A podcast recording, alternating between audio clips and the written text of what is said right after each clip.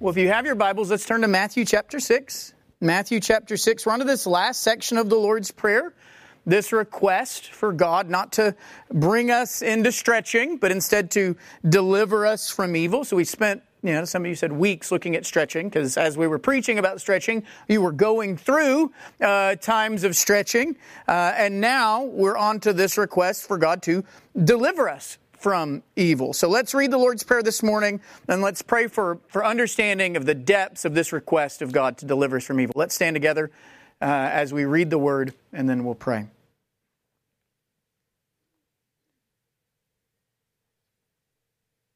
Jesus says this, "Pray then like this, Our Father in heaven, hallowed be your name.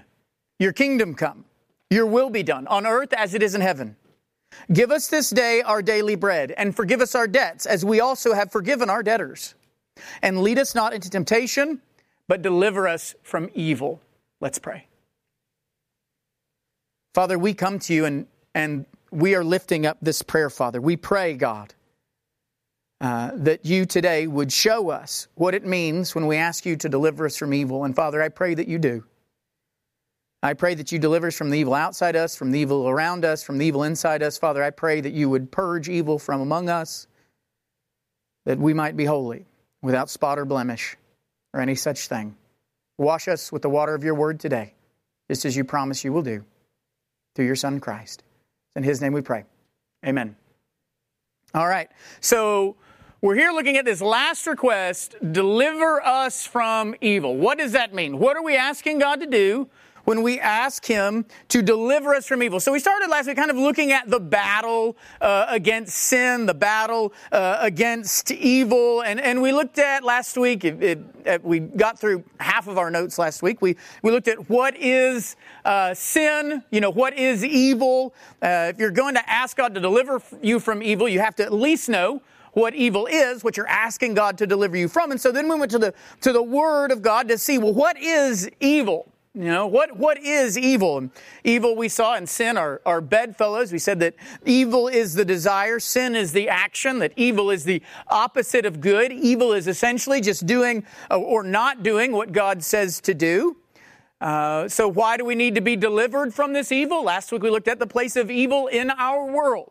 And so we know what evil is. Now, why do we need to be delivered from it? Because evil is a part of the world we live in. The world is filled with evil people doing evil things. And as we saw last week, these evil people will hate to have their evil pointed out to them. In fact, if you point out their evil, that will actually make them call you evil. And the more good you do, the less they're going to like it. Uh, and so that's kind of the world we live in. Not exactly a world that is that is uh, fomenting goodness and righteousness. And so we looked at that battle against evil, that, that evil is a part of it. But the reason it's a part of this fallen world we saw last week is it's a part of the fallen human heart. Uh, if you go all the way back to Genesis, every intention of the thought of man's heart uh, is evil, is only evil continually. And then after the flood, the Lord adds to that, hey, that's true from their youth. Uh, so, you, so from the beginning, this is not something new. Uh, it's not like something new that's ever happened. You know, now, oh, now man's heart is really bad today, twenty twenty-two. I mean, from the beginning, this has been the heart of man. Even after, you know, you've only got righteous Noah and his family left. The Lord says, hey, I'm not going to flood the earth again because this is the state of mankind's heart. Evil is a part of the world, part of our hearts. Uh, and that's no small matter because we saw last week evil has lasting consequences. Uh, evil leads to death. That's true personally. It's true for households. It's even true for nations. A person who commits evil is marching to death. A family, a house that is committing evil is marching to death. A nation that commits evil is marching to death. And so that is why we cry out for God to deliver us from that. Because you've got evil and we've got a world filled with evil. It's everywhere, it's in everyone, and it kills. And so we want, we want, we know, we want no part of that uh, for ourselves. We're aware, though, that it is very much a part of us. So now we talk about the Christian and evil, specifically about the Christian and evil. So we know, we know what evil is. We know what evil is doing in the world out there. But how does the Bible talk about how the Christian is supposed to handle evil themselves? How do we, as Christians, as a body of believers, how do we, as the bride of Christ, how are we supposed to think of evil and supposed to deal uh, with evil? Well, we know we know the world lies under the sway of the of the wicked one. We saw that last week. But what about us? Because as we saw in Romans six, we have been set free from evil. So our hearts were fallen. They were slaves to sin and therefore slaves to evil, but they're not anymore. Our hearts are now slaves of righteousness. But so how do we handle as slaves of righteousness in a world that is that is filled with, with evil? What is our current relationship with the evil that once held us captive? What do we do with that? Do we just sort of, you know, just sort of disappear? Do we become a monastic society? You know, what do we do? How do we battle? How do we battle evil? How does the Christian handle evil? We've got a few things that we're going to look at uh, that we can look more in depth at this week because uh, uh, we have more time. We've got a whole sermon to do it. Uh, last week, it was half of a sermon. Uh, so this week, I said, well, we're really getting deep now. Uh, so how does the Christian handle evil? Let's look at a few things the Bible tells us about how we as Christians are supposed to ourselves confront or battle evil. How do we battle evil? The first thing we're going to see in the battle of evil is the Christian is supposed to stay away from evil. Stay away from evil. The Christian wants nothing to do with their former master.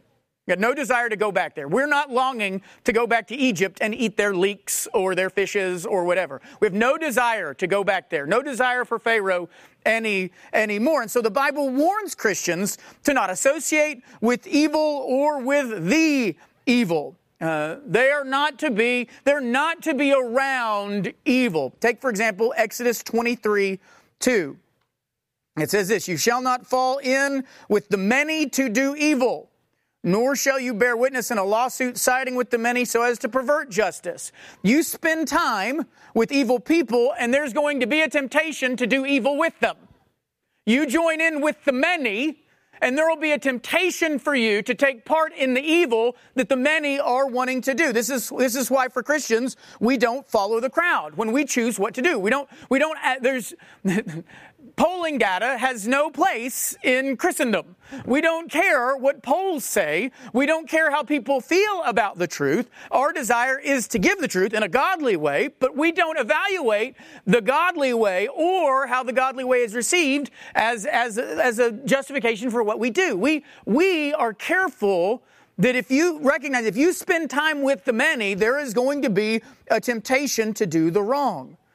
Uh, and that's the, the the truth is we just shouldn't be we shouldn't be hanging out with evil or with those who practice evil, which is why, what does Paul tell the Corinthian church in First Corinthians fifteen thirty-three? He says, "Do not be deceived. Bad company corrupts or ruins good morals." Bad company ruins good morals. Christians are not to keep company with the evil. Christians shouldn't even want to be around evil. It should rub them the wrong way. It should chafe them. They recognize that if that if they are deceived, they'll make company with the bad, and that will end up ruining their good. So if you as a Christian are super comfortable around those who mock God, or if they are comfortable around you, that says something. When a Christian is around evil, they are ever and always meant to do so on the offensive. They're around evil so that they might proclaim the gospel to the evil. They're around evil because they want the kingdom of God to advance in that person's heart. It's always offensive. They're not just hanging out. They're not just buddy-buddies. One, because that person is caught in evil themselves. And you ain't someone's buddy if you're not on the offensive to rip them out of this evil kingdom. And if you're not on the offensive, then the, then the Bible tells you that kingdom's going to be on the offensive against you. And that bad company will end up corrupting your or ruining your good morals, your good character. So the Bible's always warned Christians from Exodus to Corinthians. You hang out with the wicked, you hang out with evil, and it's more likely to pull you down than you to pull it up. You preach the gospel. We're on the offensive. Jesus uh, never just chilled with evil. When he was hanging with sinners and tax collectors, he was assaulting the kingdom uh, of evil by preaching the gospel to those who were held under its sway. So we, what we must do, first thing we got to do is we've got to keep away from evil. We've got to stay away from it. You see evil, you don't go, hey, let me go, let me go kind of see what that's all about. Uh, you know, and maybe, you know, I'll get close, but I won't get too close. The Bible says stay away. The Bible says, you know, flee from evil. But what do you do? What do you do uh, when evil is already there? What do you do if, okay, we're supposed to stay away from evil, but evil's not over there anymore. Evil is here. What do you do when our marriages are already struggling? Our parenting is already lacking. Uh, evil has already got its foot. You know, the devil has already got a foothold. What do you do? I know I'm supposed to stay away, but he's got a hook in. He's already here. What do I do when evil is already present? How do Christians handle that? It's one thing to stay away, but it's another thing when the evil is there. What do we do if we've failed to keep evil away? Right? So we're supposed to stay away from it, but what if we failed at that? What if we have taken company with the bad and it's corrupted our good? What if that's already true? What if we've already started to look more like them than they look like us?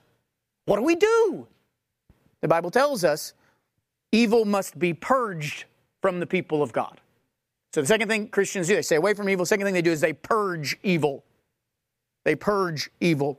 In the Old Testament, God's laying out his law for the people, and uh, and in it there are these, these various sins that are so grievous, and not even just so grievous, so cancerous to the people of God that God commands death for those who practice these things, death for the person. And the intent of that, though, as he lays out, the intent of that, that, that punishment is to purge evil from the midst of the people.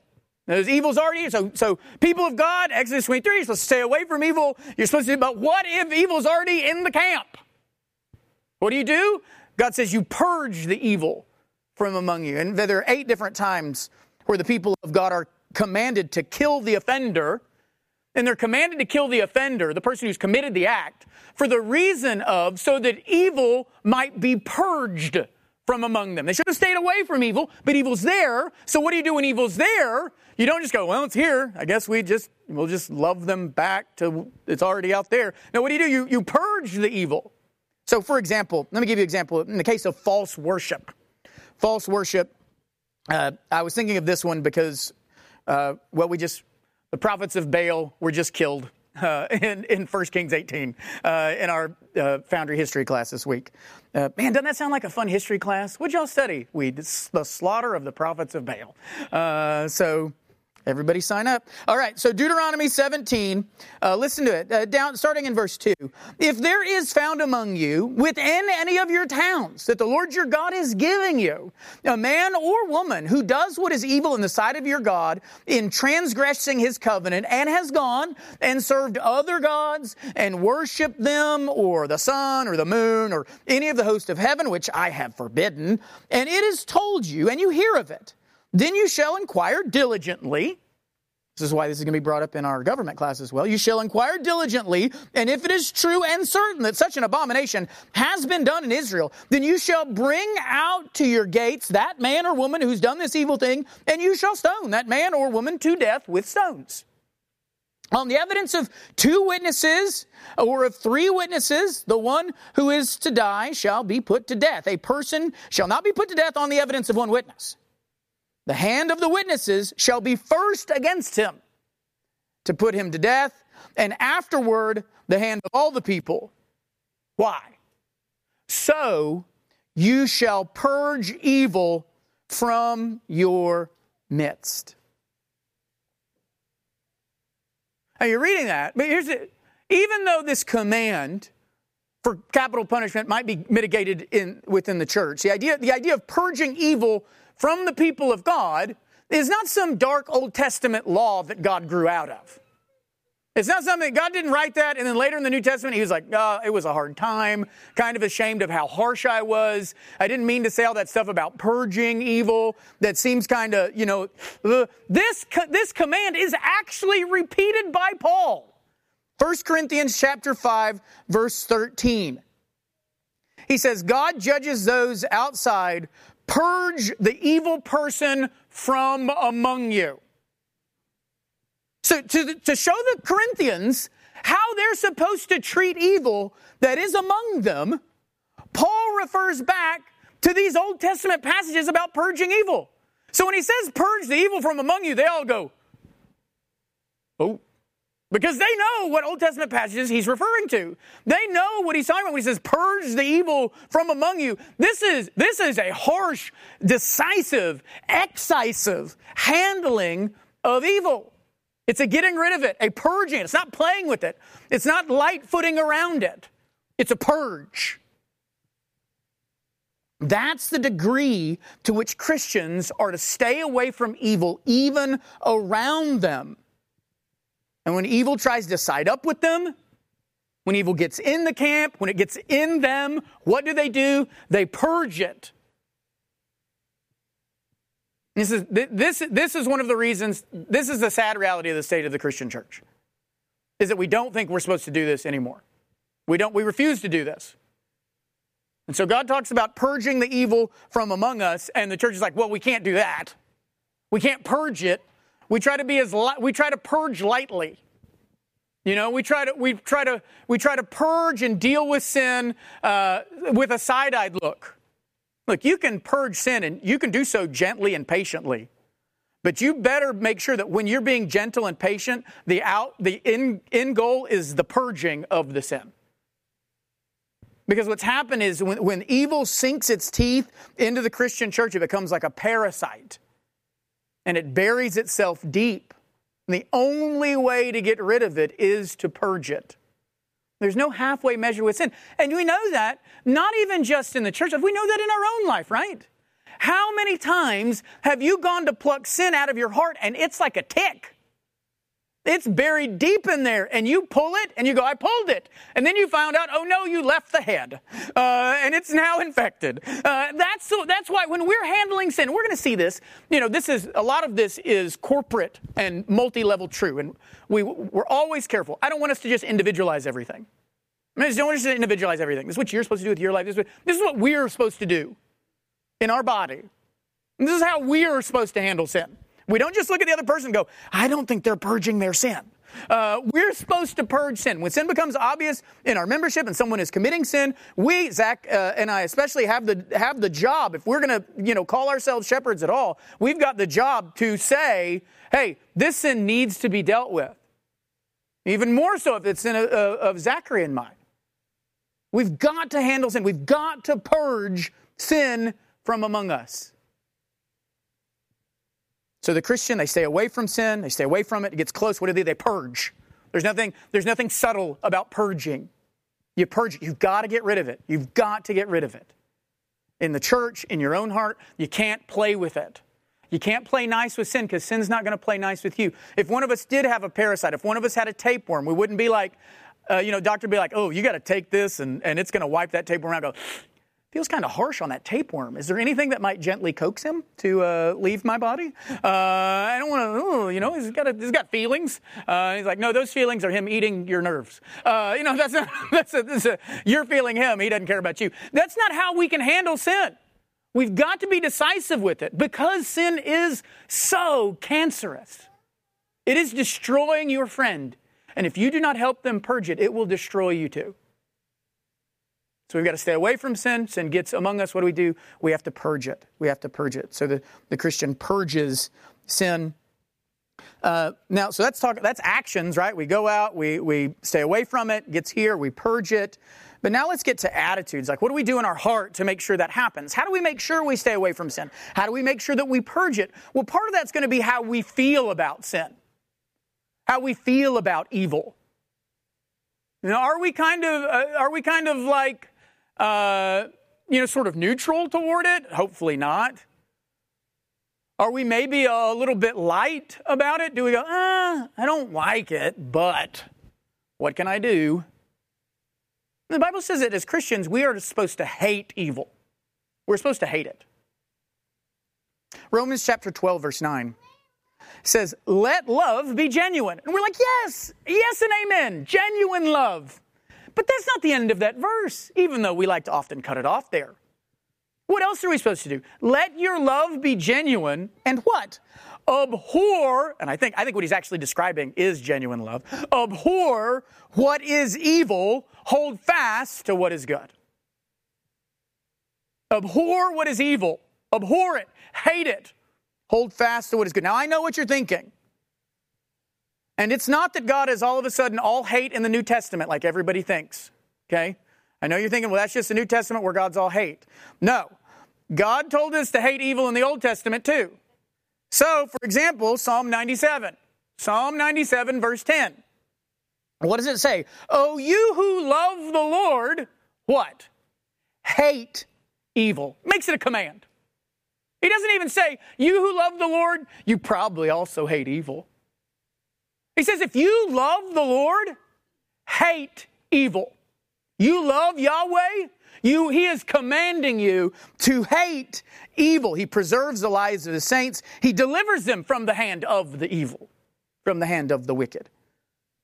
I mean, if we love God, then we're commanded to hate evil, to hate wickedness, to hate sin. Now, our temptation, again, is to think that God is referring just to the general act of evil or the idea of evil. Oh, I hate, you know, evil.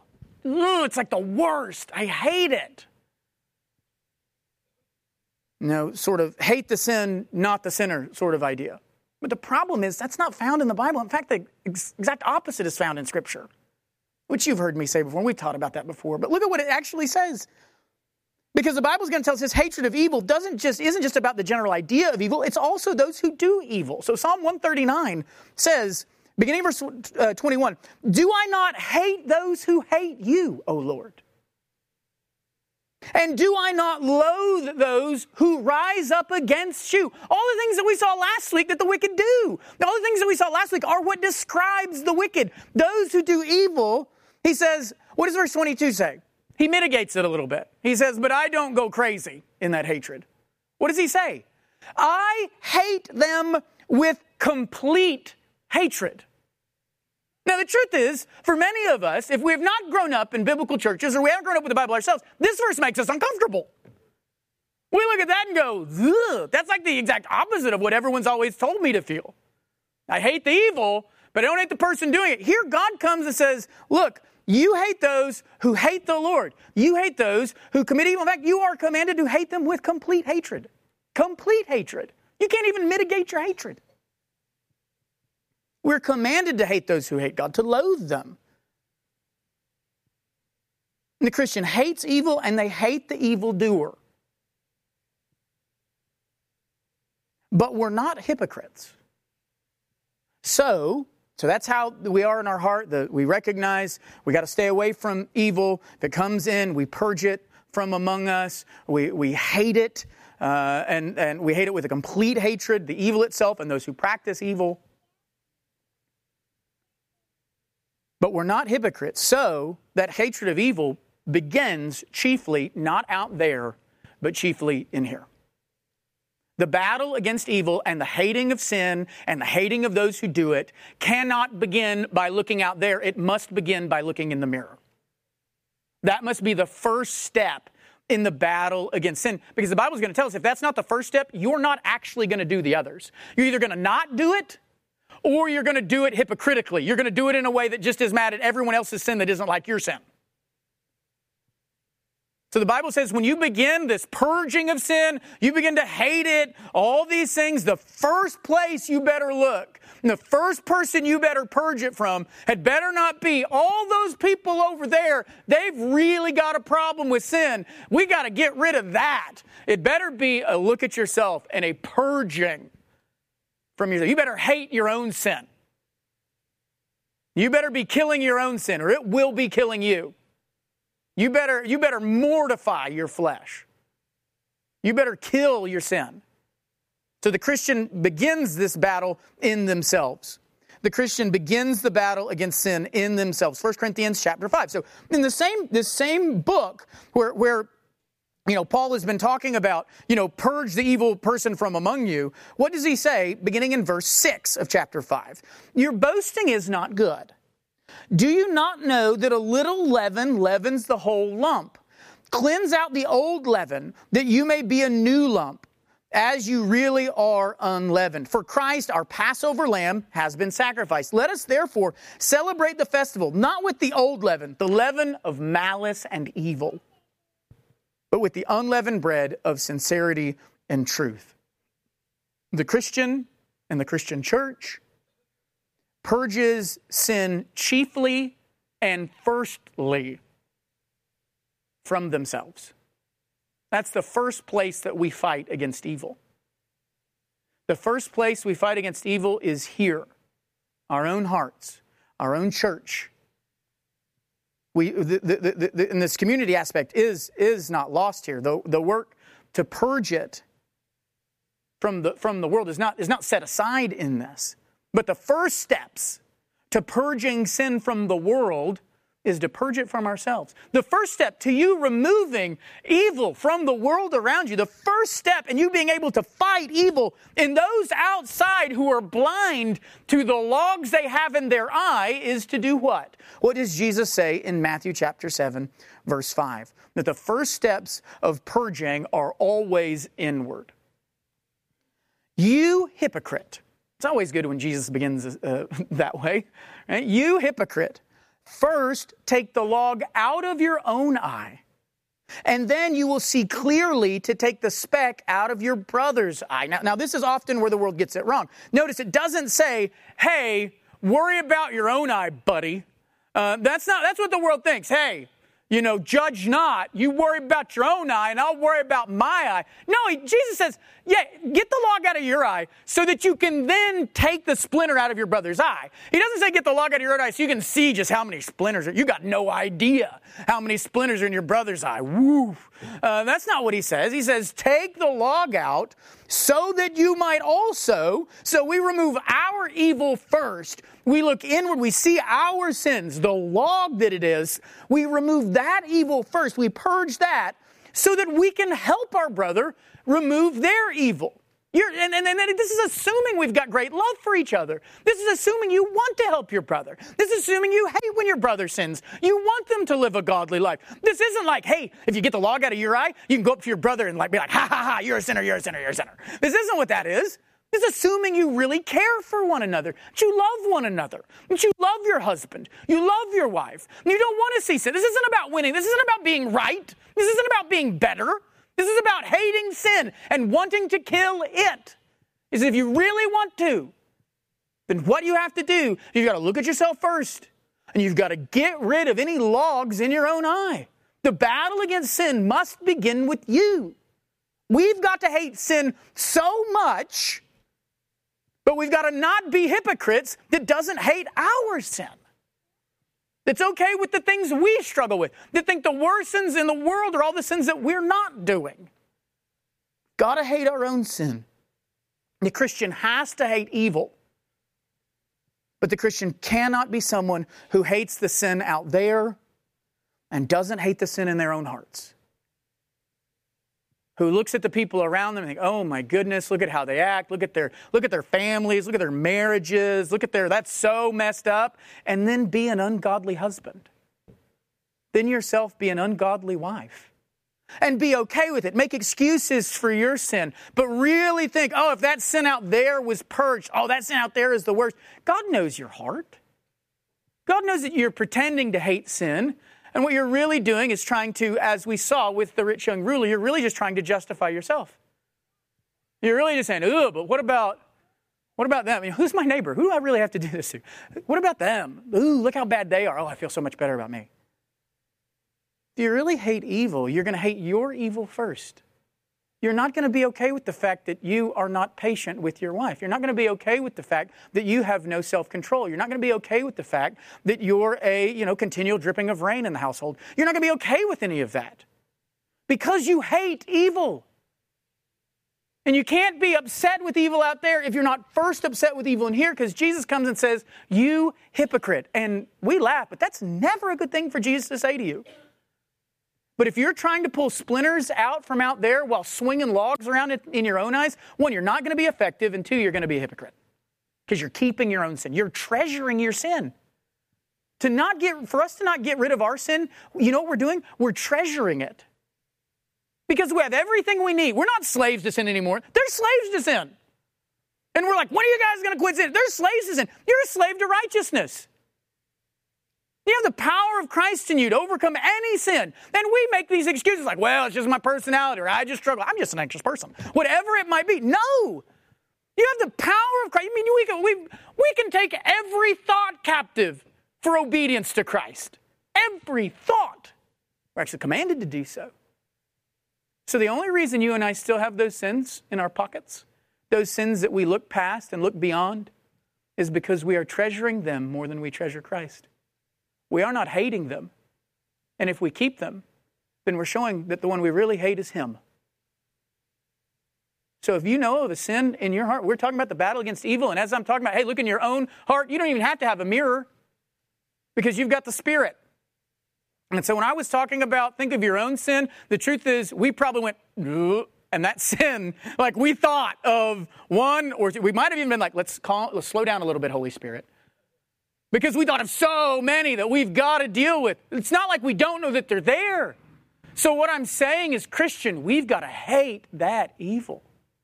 You've got to kill it. You cannot be bedfellows with it. You cannot let it be the bad company that is going to corrupt even more, because you may think, oh, this is just a little part of my life, but so I may not be a great husband, but I'm a great father. You, if you are not a godly husband, you will burn your home to the ground. And God will say, and you knew it was going to happen because you saw that fire in how you treated your wife and you thought it's not a big deal. I'll keep it over here. And it burned it all down. And God said, I warned you. I warned you what sin does. I told you to purge it. And you thought you could manage it. You weren't managing it. You were treasuring it. You were loving it more than you loved your children. You were loving it more than you loved me, or you would have gotten rid of it. You would have killed it. But instead, look at all the bodies in your wake. We have to hate evil, and that battle must begin in us. Any sin that you thought of as we're even talking about this, you had better be crying out to God, God, help me to kill it, and God, forgive me for treasuring it, however long I've been treasuring it. Forgive me for holding on to it. Forgive me for making excuses for it. God, kill it. Kill my attitude, kill my mouth, kill whatever. But you cannot be okay with it.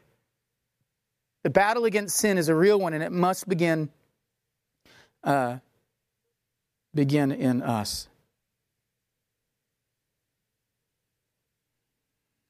We're going to stop there. So I've got so much more to talk about evil and the Christian battle against it, and uh, it would seem silly to run quickly through that. Uh, to more ways to battle evil. And that's a that's a good spot to stop. So let's take a moment. Let's pray. And let's let's use what, what we just talked about. Let's think about. Let's begin the battle, church. Let's begin the battle in today among us, in our own hearts. So right now, take a moment. And if as we were as we were going through this and looking at these verses and talking about these things, was there a sin that God, in His grace and mercy, showed you that you've been treasuring? Is there a sin that maybe you haven't been treasuring? Maybe you just are seeing it for the first time now. Well, here's the battle. Here's the battle. Are you going to kill it? Or are you going to look past it? Are you going to, are you going to fight the battle to be a person of self-control? Or are you going to look past it? Are you going to fight the battle to not be a, a, a wife who is a continual dripping of rain? Are you going to look past it? Are you going to be a child who honors their father and their mother? Or are you going to say, oh, but I'm really good in all these other areas? Are you going to look past it? We've got to hate the evil. God's showing it to you, and He's showing us. I mean, this is this is prophetic for us in this way. He has shown us where this evil will lead. He showed us last week where evil always leads, death, and not just death for you. Because bad company corrupts all those around it. It destroys, it destroys people, homes, nations. So if God has just shown you a sin today, right now, just confess it to Him and cry out for mercy and grace.